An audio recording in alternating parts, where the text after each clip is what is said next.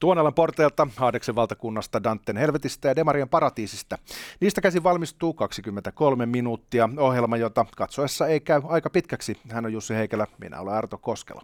Kadut kaupungin ovat pitkiä ja suoria, laulettiin aikanaan. Äh, nyt on ilmennyt myös, että ne saattavat olla vaarallisempia kuin aiemmin. Näin tiesi kertoa poliisi viime viikolla ja kuinka ollakaan äh, siitä seurasi erinäköistä säpinää, johon palaamme tässä ohjelmassa tuonempana. Muistutuksena olemme ensi viikon ansaitulla hiihtolomalla, joka ei sisällä hiihtämistä. Tämä viikko tulee jaksoja vielä aivan normaalisti, mutta sitten ensi viikolla, ensi viikolla niitä ei tule.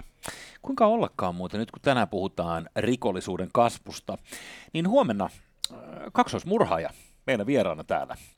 Eli Janne Raninen, mies, joka on ö, istunut ja sovittanut tekonsa. Ö, meillä huomenna on tarkoitus kurkasta myös vähän tuota Ruotsin tilannetta, koska miehellä on tosiaan tausta, hän on kasvanut Ruotsissa ja, ja nähnyt tämän jengirikollisuuden kasvua ja niin poispäin. Joo, Jannella on itse asiassa eläviä kontakteja näihin ruotsalaisiin jengeihin, näihin shottaseihin ja dödspatrulleihin, ainakin niin tutun tutun kautta. Mm-hmm. Se on hyvin mielenkiintoinen jakso. Me puhutaan myös Ranisen uudesta elämästä, uusista mahdollisuuksista, kaikesta siitä, mikä liittyy siihen aikaan, mikä nyt on sitten vankilatuomion jälkeen ollut tässä viimeiset pari vuotta. Katsokaa se, mutta nyt mennään asiaan ensin Matrixin kautta. Nimittäin tervetuloa Havajille mukaamme, missä tapahtuu omituisia glitchejä todellisuudessa, jotka saattavat paljastaa jotain tästä tekstuurista, jota kutsumme maailmaksi. Saanko tähän ihan, jos tässä on monivaihe kysymys mulle, niin äh, mä kerroin tässä vaiheessa, valitsen sinisen pillerin mikäli sellainen tulee eteen. Mä en muista, että kumpi piti valita, kumpi ei. Eikö sininen ei, ole se, että sä jäät Matrixiin? Sininen on niin se, että tämä oli vaan paha unta ja kaikki on hyvin. Joo, me valitaan ja. molemmat Jussin kanssa. Sininen pilleri kettu. Te tiedätte, mikä kettu valitsee. Ja sen takia tämä ohjelma itse asiassa on näin hyvä. Mm. Tuota, laitetaan tästä pyörimään pikku klippi. Eli Havajin taivas. Siellä tapahtuu jotain yllättävää. Vähän niin kuin menisi tuollaiset tota, öö, mitä sen sanoisi? Revon tulet, jotka näyttää diskovaloilta. Suoraan alas tuommoiset vihreät laaserit. Ää, aika erikoista. Alas tai ylös? Mutta laaserit. No nyt kuitenkin vaikuttaa. pitää tuottaa pettymys, siis kyseessä ei ole kuitenkaan äh, todistus Matrixin olemassaolosta, vaan joku satelliitti siellä luotaa menemään ja asiantuntijat tässä IFLn artikkelissa viittaavat Kiinan suuntaan, eli todennäköisesti kiinalainen sääpallo tai joku vastaava sieltä vähän luotaa Havajin edustalla. Mitä sitten mittaileekaan varmaan hiilidioksidin määrää ilmassa? Viimeisen viikon aikana muuten näistä palloista ja erinäköisistä lentävistä härveleistä plus Ilkka Vainion humanoidihavainnosta on, on kehkeytynyt aikamoinen soppa. Ja, ja tota, sen verran pitää sanoa tähän, että kun mekin käsiteltiin sitä original äh, säähavaintopallon, siis säähavaintopallon alasampumista Etelä-Karolainen vesillä, niin äh, pari mielenkiintoista juttua liittyen siihen. Ensinnäkin, äh, niin kuin lehtitiedossakin oli, niin sehän ei tosiaan ollut ihan mikään pikkupallo, vaan äh, erinäköisten lähteiden mukaan jopa 300 jalkaa leveä, niin kuin What? pullistuneena. Siis mitä, 100 metriä? Sehän on jalkapallokentän kokoinen. Okei, okay, ei ehkä ihan, mutta silti aika iso. Okei. Okay. Sitten se härveli, mikä siinä oli erinäköistä aurinkopaneelia ja mitä kaikkea laitteistoa siinä oli, oli niin kuin kahden linja-auton mittainen. Siis e, Eli, eli tämä laitteisto, että kyse ei tosiaan ollut mistään niin kuin sellaisesta vaikeasti havainnostavasta asiasta, vaan luulisin, että ihan paljolla silmälläkin sä näet, että 16 kilsassa lentää jotain. Mikäs tuossa peittää auringon? Kiinalainen pallo. Mutta nyt on ilahduttavasti otsikoitu UFO-juttuja. Sehän on aina ihanaa. Ysärinä eläneelle, niin osaa arvostaa kahta asiaa, UFO-havaintoja ja saatanan palvontaa. Molemmat on vähän muotijuttuja, jotka nousee ja laskee. Niin Joo. nyt on ilahduttavasti alettu puhumaan satanismista, sehän on feminismiä ja suvaitsevaisuutta. Hyvä. Ja sitten tota, näistä UFOista, jotka nyt nämä uusimmat havainnot, joita on myös käyty ampumassa alas siellä jossain Kanadan puolella, niin ne on ollut vähän pienempiä henkilöauton kokoisia, mutta erikoisia. Jotkut puhuu sylinterimuotoisista kappaleista, jotkut sanoo, että kahdeksan kulmainen ääneen. Mi, mi, mitä, mitä tapahtuu? Tämä kuulostaa siltä, että Kanadan teekkarit on lähtenyt tekemään etukäteen jo vappupilojaan. Eli, eli nyt kun tämähän on siinä mielessä hauskaa, että kun jostain tulee maailman huomion keskipiste tai tulee tällainen joku uusi villitys, mikä se on ikinä, silloin jossain vaiheessa oli näitä pellejä, jotka pelästeli ihmisiä, ja ne saa kaiken maailman kopikättejä ympäri maailmaa ja yleensä turpaansa. Niin äh, mä en nyt tiedä, onko tämä lentävien pallojen tuottaminen tuonne ylös, niin se taitaa olla niin kuin nuorison uusi villitys. Ehkä tästäkin saa hyviä kulttuurituotteita ja elokuvia aikaan. Hmm. Äh, ainahan se kutkuttaa, kun tapahtuu jotain tällaisia isompia muutoksia. Ei, ei, ei tuommoisia palloja nyt ole niin kuin aikaisemmin havaittu leijumassa Yhdysvaltojen yläpuolella. Siis sanovat, että Kiina on tätä ohjelmaa, ilmaa kevyempää ohjelmaa kehitellyt tässä useamman vuoden ajan, ja Taivanin yllä niitä on lentänyt erityisen paljon. Katsotaan vaan. Uh, kuitenkin niin se ei mennyt ihan nappiin tälle niin kuin diplomaattisesta näkökulmasta nyt. Mä en tiedä, Tuntuu, että näiden suurvaltojen suhteet ovat kireämmät kuin ikinä aikaisemmin. Ja ö, mitä tahansa tässä oli nyt sitten tarkoituksena, niin, niin ö, voi olla, että siellä oli joku informaatiokatkos. Mutta jännä juttu oli se, että tosiaan tämä ensin havaittu säähavaintopallo, joka juuri tuossa kuvasin. Niin, Voidaanko me puhua niin, jättipallosta? Kun joo. Nyt paljastui, että se on paljon isompi kuin kuka olisi ajatellut, niin sää jättihavaintopallo jättipallo, joka kuulostaa joltain, joltain tota, erikoistarjoukselta, niin tosiaan ne oli Alaskan vesillä ensin havainnut sen, että Jumala autta siellä lentää jotain isoa taivalla, ja antanut sen sen jälkeen lipua koko Yhdysvaltojen läpi, ja jengi ihmetteli, että no minkä helvetin takia niin kuin sitä ei ammuttu aikaisemmin alas. Niin kulma selitys on nyt se, että jos sä ammut yli 16 kilsas tollasen jolla ohjuksella alas tai millä ikinä keinolla, niin se määrä, mille alueelle levittäytyy tämä koko romu, kun se todennäköisesti niin kuin osina lentää taivaan tuuliin. Siis hetkinen, niin, tämä on niin kuin CSI Washington, kun haluaa saada todistusaineistot kerättyä talteen, niin jos se olisi sammuttu sinne, niin se olisi levinnyt niin laajalle alueelle, että ne ei olisi saanut selville, että mitä teknologiaa. En mä usko, että se on siitä kiinni, mutta jos ajattelet, että tuollainen niin pari linja-auton mittainen äh, härveli ammuttaa alas ja sitten se levii, en mä tiedä, niin kuin 10 kilsa alueelle, niin chances are, että jotain vahinkoa tulee. Ja tämän takia kuulemma venattiin, että se pääsee äh, tuonne meren ylle sinne Etelä-Karanalan rannikolle, jonka jälkeen sitten se on turvallistaan puolas.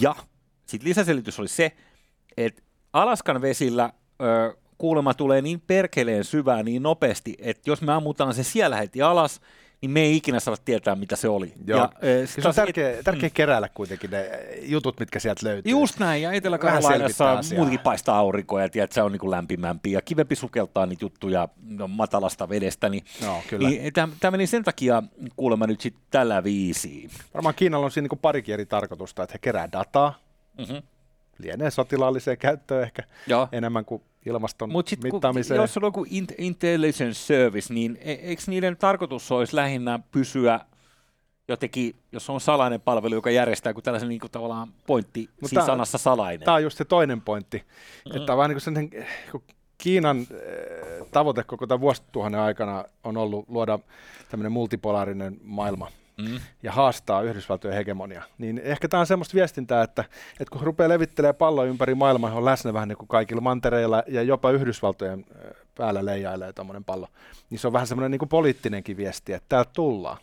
Tehkää Varmaan. tilaa. Mutta sitten noloa heille, niin eivät vastanneet kuulemma puhelimeen sen jälkeen, kun Amerikasta yritti hallinto soitella, että I beg you fucking pardon, että mikä, mikä härveli täällä on, niin tota, eivät ole miettineet kuitenkaan selitystä valmiiksi, että vähän outo homma. Nyt on sitten kiinnostavaa, että kun siellä on niitä palloja ollut useampiakin, niin tuleeko niitä vaan entistä enemmän lisää ja lisää, mitä, mit, mitä sitten tapahtuu? Kyllä tässä nyt ollaan jändi, jännän äärellä taas eh, monellakin tavalla. Palloharrastus on ilmeinen. Jännän äärellä ollaan myös Suomessa, jossa turvallisuustilanne on heikentynyt olennaisesti viimeisen kymmenen vuoden aikana. Itse asiassa eh, poliisin indeksin mukaan eh, Suomessa on monin paikoin turvattomampaa kuin kymmenen vuoteen on ollut.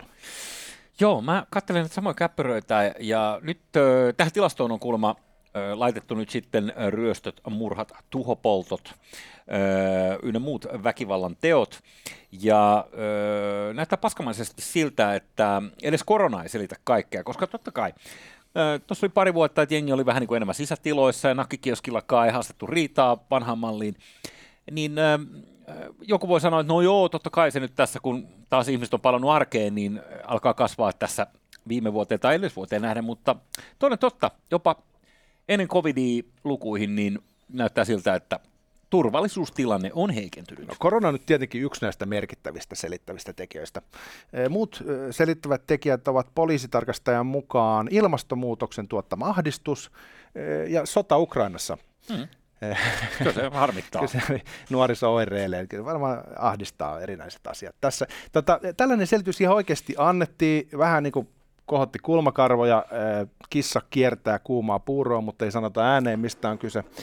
Tota, mutta siis tilanne on todellakin eh, sellainen, että tota, voidaan puhua niin kuin jopa katuturvallisuuden eh, romahtamisesta, ei ainoastaan heikentymisestä. Se, mikä Suomessa on ollut hienoa tähän mennessä verrattuna nyt moneen muuhun maailman kolkkaan, ollut se, että eh, jokaiseen suomalaiseen kaupunkiin on voinut mennä niin kuin Tampereelle. Eli äh, lompakko pulottain takataskussa, rotsi auki ja ehkä osittain jopa riitaa haastain. Ja silti äh, on ollut aika todennäköistä, että mitään ei tapahdu rahat säilyy, kännykkä aamulla taskussa, kun heräät vaikka hotellihuoneen käytävältä. Kuhan vältät niitä nakkikioskeja. Mm. Tuota, nyt siis jotain on tapahtunut merkittävää muutosta. Tämä nyt aihe, mistä ollaan puhuttu tässä ohjelmassa paljonkin. Poliisi reagoi tähän tietenkin asian kuuluvalla tarmolla ja ilmoittaa, että aikovat luopua katuturvallisuusindeksin käytöstä. Tulee mieleen sellainen käytös, että luovutaanko siitä siksi, että se näyttää vääränlaisia tuloksia. No siis ihan turhasta katella, jos se kuitenkin näyttää huonoa. Öö, nythän tässä on ehkä vähän samanlainen juttu kuin keskuspankit, öö, jotka nypläävät näitä eri monetaaribeissejään, eli M1, M2, M3 valuuttaa, mitä lasketaan liikenteeseen, niin jossain vaiheessa, kun se alkoi talouskriisin tai 2008 kriisin jälkeen näyttää vähän niin kuin veemäiseltä tavallaan keskuspankin näkökulmasta, tai ihmiset rupesivat ihmettelemään sitä, niin Lopetettiin luku ja julkaisu. Joo. Niin sillä siitä päästiin. Se on hyvä tapa ee, nostaa vähän sitä maton reunaa sitten lakasta sinne alle. Joo. Ruotsissahan on aivan valtava tämä ilmastoahdistus ollut viime aikoina. Se on jopa äitynyt niin pahaksi, että siellä räjähtelee ravintolat ja muut kohteet harva se viikko. Ihmisiä ammutaan kaduilla enemmän kuin melkeinpä missään muussa Euroopan maassa. Ja siitä syystä on hyvä polttaa jotain, esimerkiksi sellaista, mikä ei pala hirveän puhtaalla liekillä, eli, eli tota, laitetaan nyt jotain palaa. Eikö se ole vastaus tähän ilmastonmuutokseen? Ei kun hetkinen, se Suomihan seuraa, jotain Suomihan seuraa Ruotsia monissa ilmiöissä, varmasti mm. myös ilmastoahdistuksessa. On puhuttu Ruotsin tiestä, jolla saatetaan viitata tähän Ukrainaan sodan synnyttämään ilmastoahdistukseen sekä koronaan. Ja siitä eräänlaista viitteellistä evidenssiä tarjoilee poliisiylijohtaja Seppo Kolehmainen, joka kertoi MTVlle, että alaikäisten ryöstörikosten määrä kasvoi vuodessa 93 prosenttia. No, tuntuu aika kovalta kasvulta, sanoisin itse. Toki tässä nyt ehkä se kovili saattaa näyt- näytellä jonkunnäköistä osaa, että jos, jos vertailuluku on vuoden 22 tai sanotaan vaikka 21 versus 22, niin, niin se on vähän sama kuin jos olet rakentanut talolle kivijalan ja laitat siihen yhden tiilen ja sen jälkeen laitat toisen tiilen viereen, niin sä voit sanoa, että kasvu oli 100 prosenttia. No niin, täällä sanotaankin, että korona yksi syypää. No. Kyllä se nyt aina löytyy se oikea, oikea no. selittävä tekijä näihin yhteiskunnallisiin muutoksiin. Tota, tilanne on erittäin huolestuttava, ei vähiten sen takia, että, että näissä on, ö, tässä rikostyypissä kyse aika raastakin väkivallasta ja yleisesti käytetään aseita, joilla uhataan. Ja nyt puhutaan siis alaikäisistä. Ja Ruotsissahan on se tilanne, että 13-vuotiaat kantaa aseita. Ja siellä siis äh, käytetään hitmaneina, siis tämmöisinä äh, palkkamurhaajina alle 14-vuotiaita sen takia, että se rikosoikeudellinen vastuu sitten toteutuu lähinnä jonkin sortin äh, koulukotituomiona, lievempänä tuomiona tietenkin mm. lapsille. Joo, joo. Niin äh, tästäkin on eh, ennakkotapauksia tuolta Ruotsin suunnalta, että miten ne asiat voi eskaloitua silloin, jos homma menee todella päin persettä. Ja nyt toivoisin, että Suomessa reagoitaisiin tähän asiaan jollain muulla kuin se, että löydetään syitä makrotaloudesta tai korona-ahdistuksesta, vaan että pystyttäisiin nostamaan se kissa pöydälle ja käymään sitä keskustelua piiruverran rehellisemmin kuin Svenssonit ovat kyenneet. Joo, esimerkiksi en syyttäisi koronaa siitä ilmiöstä, joka liittyy tähän nuorisorikollisuuteen, missä nöyryytetään – tämä ryöstettävä. Eli saatetaan esimerkiksi kuvata, kuvata tämä ryöstötapahtuma ää, ja, ja sitten pilkataan kaveria, joka maassa jo makaa, anelee armoa ja tehdään mitä niin typerämpiä temppuja tavallaan sen kustannuksella, jota tässä nyt muutenkin Kyllä, ja siis ei pelkästään temppuja, siis seksuaalista mm. väkivaltaa muun muassa. Nämä on Joo, aika, aika kauhistuttavia juttuja. Siinä menee ihmisen elämä herkästi pilalle loppuelämäksen, loppuelämän ajaksi, kun joutuu tällaisen uhriksi. No Eli... Jos ajattelee siis, niin kuin miten herkillä jengi on esimerkiksi nyt vaikka niin kuin nuorisosomesta, eli äh, miten voidaan niin kuin, äh, kiusata toista sosiaalisessa mediassa niin, että äh, lähin koulupiiri siinä, siinä naureskelee sulle, niin kyllä mä sanoin, että tämän sortin osasto, missä ensin vapaus ristetään hetkeksi sen jälkeen tota, käydään fyysisesti käsiksi ja pilkataan vielä päälle ja julkaistaan sen jälkeen video. Niin, niin pissataan päälle ja jaetaan se kaikille äh, oh. kavereille koulussa. Äh, niin nämä, on, nämä on brutaaleja, nämä on, nämä on hirviömäisiä tekoja. Ja nyt valitettavasti nämä on heijasteita epäonnistuneesta maahanmuuttopolitiikasta. Moni meistä olisi halunnut uskoa, että se toimii ihan ok, että sitä liiotellaan, niin kuin eräskin toimittaja, taitaa olla journalistiliiton onko puheenjohtaja, niin kävi Malmössä tekemässä tämän kuuluisan jutun ongelma lähiössä, missä hän lähinnä niin vitsaili sillä aiheella, että, että maailmassa on turvatonta siellä Ruotsissa. Tästä on muutama vuosi aikaa. Joo. Mä luulen, että monet tietää tämän. Siitä on vähemmän aikaa kuitenkin kuin siitä, kun ne kaksi kimmaa meni bussilla, oliko Turkuun ja paskas housuun. Jos on muistat sen. Muistan ihan sen. pienenä kevennyksenä vaan Kyllä. tähän väliin, että sekin Kyllä. piti tehdä. Eli ihan muutama vuosi sitten nämä asiat on, on niin kuin irvailemalla lakastu maton alle ja, ja, ja tehty karhunpalvelus aivan kaikille. Tämä on epäonnistunut tämä maahanmuuttopolitiikka ja tästä pitäisi nyt pystyä vetämään johtopäätöksiä. Ja mä pelkään, että nyt näin vaalienkin alla, niin tämä polarisoituu kulttuurisodan äh, rintamien mukaisesti. Ja sen sijaan, että puhuttaisiin itse asiasta, niin keskitytään puhumaan sitä koronapahoinvoinnista tai jostain ilmastoahdistuksesta. Mm-hmm. Kyllä tässä nyt on valitettavasti kyse äh, poliittisista päätöksistä, jotka on johtanut maahanmuuton epäonnistumiseen. Joo. No ei tohon, ei voi olla muuta kuin samoilla linjoilla, että siinä mielessä tota, jännä nähdä, kuinka kauan tässä kestää ennen kuin tähän, totta kai Riikka Purra ja muu PS-jengi on tästä puhunut pitkään, mutta et miten kauan kestää ennen kuin tämä oikeasti otetaan keskusteluun, eli missä vaiheessa ideologian verhoa voidaan vetää sen verran syrjään ja katsoa. No Ei toki, se... indeksi lopetettiin jo, no mm. millä muulla sitä sitten niinku mitataan? Niin, toi on se yksi ongelma, että se on niin henkilöitynyt, jos voi puolueesta näin sanoa, perussuomalaisiin. Ja sitten perussuomalaisten vastustaminen tuntuu olevan kuitenkin sellainen yleinen viihteen muoto, että esimerkiksi tummaihoisen miehen kanssa seukkaavalle kansanedustajalle Sebastian Tynkkyselle ei myydä helsinkiläisessä kuppilassa kaljaa siksi, että sanotaan, että sä oot rasisti. Mm-hmm. Ja se on vähän erikoista, että hän voi olla vaikka kuinka islamofobi tai vaikka ja mitä, mutta tuskin hän nyt semmoinen ihan niin kuin rasisti on. Niin tämä asetelma vaikeuttaa tämän rehellistä käsittelyä ja tämä johtaa meidät semmoiseen sotkuun, missä ollaan mustavalkoisissa kannoissa hyvin tribalistisella mielellä liikkeessä. Se ei nyt auta Suomea, se ei ole Suomen edun mukaista.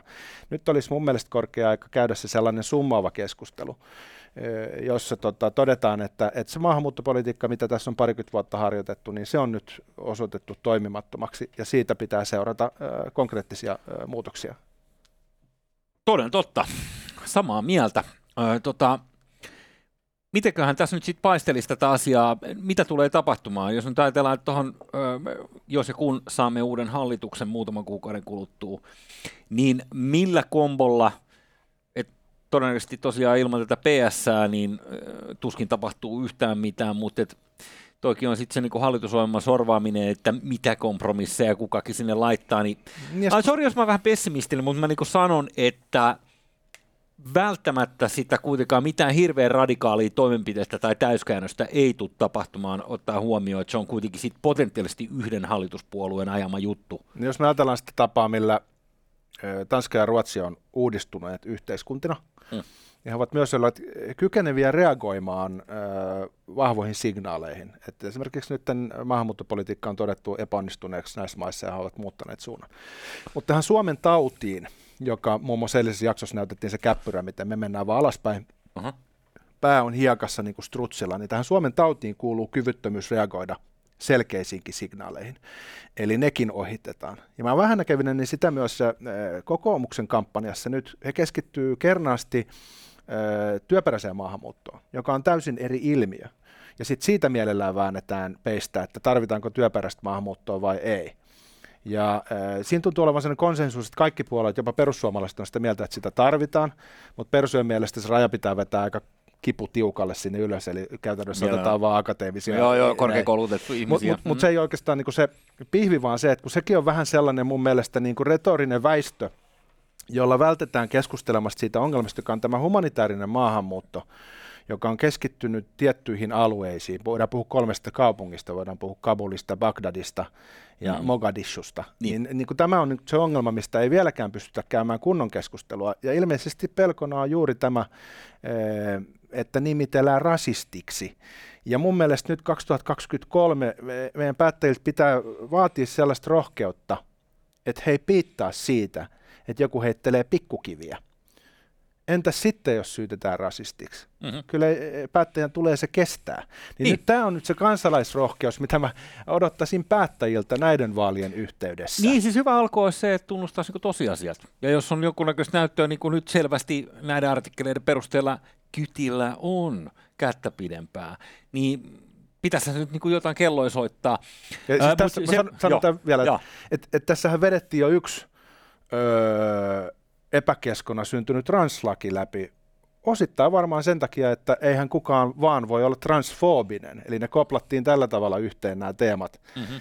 Että laki, joka sallii sukupuolen vaihtamisen vaikka heteromiehille, niin eihän se liity oikeastaan sitä kautta edes siihen translakiin. Tästä me tehtiin yksi niin, erikoisjakso, tehtiin. jonka voi mennä katsomaan liittymällä tuota Patreonin tästä YouTubessa tähän Join the Community. Joo, ja si- yleinen vastaväite tähän on se, että Tämä laki, tämän kaltainen laki, on mennyt muuallakin läpi, eikä muualla ole ollut mitään lieveilmiöitä. No kyllä niitä on niin. ollut valitettavasti itse niin, asiassa. Se, mitä me maalailtiin nimittäin Kaikessa niitä yhteiskunnassa niitä lieveilmiöitä on ollut, mutta siis saat se kiinni tästä pointista, mitä mä yritän pohjustaa. Kyllä. Että ja siis siihen... tra- transfobia hmm? on toiminut niin voimakkaana pelotteena, että on runnottu läpi laki oikeiston avulla – joka itse asiassa ei palvele transsukupuolisten eh, tarpeita, niin nyt tässä on sama riski, että puuttuu se sellainen kansalaisrohkeus, mitä tarvittaisiin, jotta voitaisiin puhua maahanmuuton ongelmista ilman, että pelätään sitä, että joku laita vasemmistolainen heiluttaa rasistikorttia. Aivan, tai Iltsikan kommenttiosiossa tulee joku pikku näpäytys boldatulla nimellä. Sekin on mahdollista. Sen verran vielä tähän työperäiseen maahanmuuttoon ja ylipäänsä maahanmuuttoon, niin nyt ö, toden totta tänne tarvitaan osaajia ja meidän väestö ikääntyy jari jari jaata on kaikkialla läntisessä maailmassa käytännössä tämä ongelma käsissä ja myös Kiinassa tämä sama asia. Mutta mä en ole niinku ihan varma, että toimiiko tämä niinku antiikin Roomassa loputtomasti tämä juttu, että me ajatellaan itse, että me ei enää itse asiassa ne, ne kantasuomalaiset ihmiset eivät enää tule koskaan ajamaan bussia tai toimimaan siivoojina tai tekemään jotain tällaista. Eihän tämä voi perustua siihen, että meillä on niinku fyrkkaa elää täällä niinku jossain niinku oikeasti antiikin Roomassa, missä niinku orjat teki jotkut muut duunit. Onhan tämä niinku meidän pitää ruveta tekemään niitä duuneja, mihin tarvitaan käsiä, meidän niin. suomalaisten. Ja sitten niin. toinen asia, me tarvitaan tylsempiä puukkoja, kato sillä tämä homma ratkee. Koska kuningas on kuollut. Kauan eläköön kuningas.